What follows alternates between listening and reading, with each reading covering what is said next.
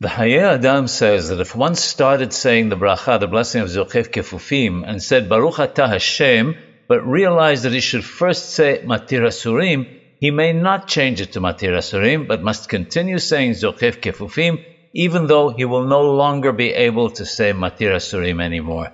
The Ben Ish Hai disagrees and says that one should not say Zoqef Kefufim, but should say Mattir Asurim instead, and then recite the bracha of Zoqef Kefufim in the correct order. It should be noted that this is Bediabad, after the fact, because one should know exactly which blessing one is saying before starting to bless.